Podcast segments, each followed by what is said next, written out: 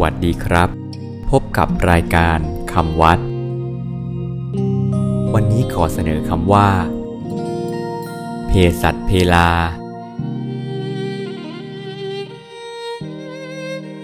คำว่าเภสัชเพลาสะกดด้วยสระเอ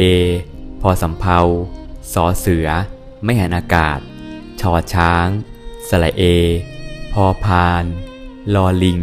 สระอาอ่านว่าเภสัชเพลา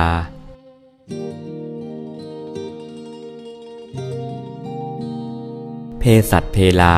หมายถึงหมากพลูบุหรี่ที่ถวายพระเป็นคำเก่าเภสัชเพลาเป็นของที่ใช้ต้อนรับแขกอย่างหนึ่งเช่นเดียวกับน้ำร้อนน้ำชา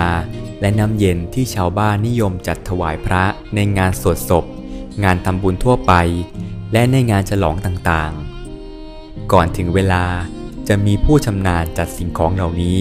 ซึ่งเรียกว่าจีบหมากจีบพลูโดยบรรจงจัดอย่างสวยงามให้พร้อมที่จะฉันได้ในทันทีแล้วใส่พานหรือตะลุ่มขนาดเล็ก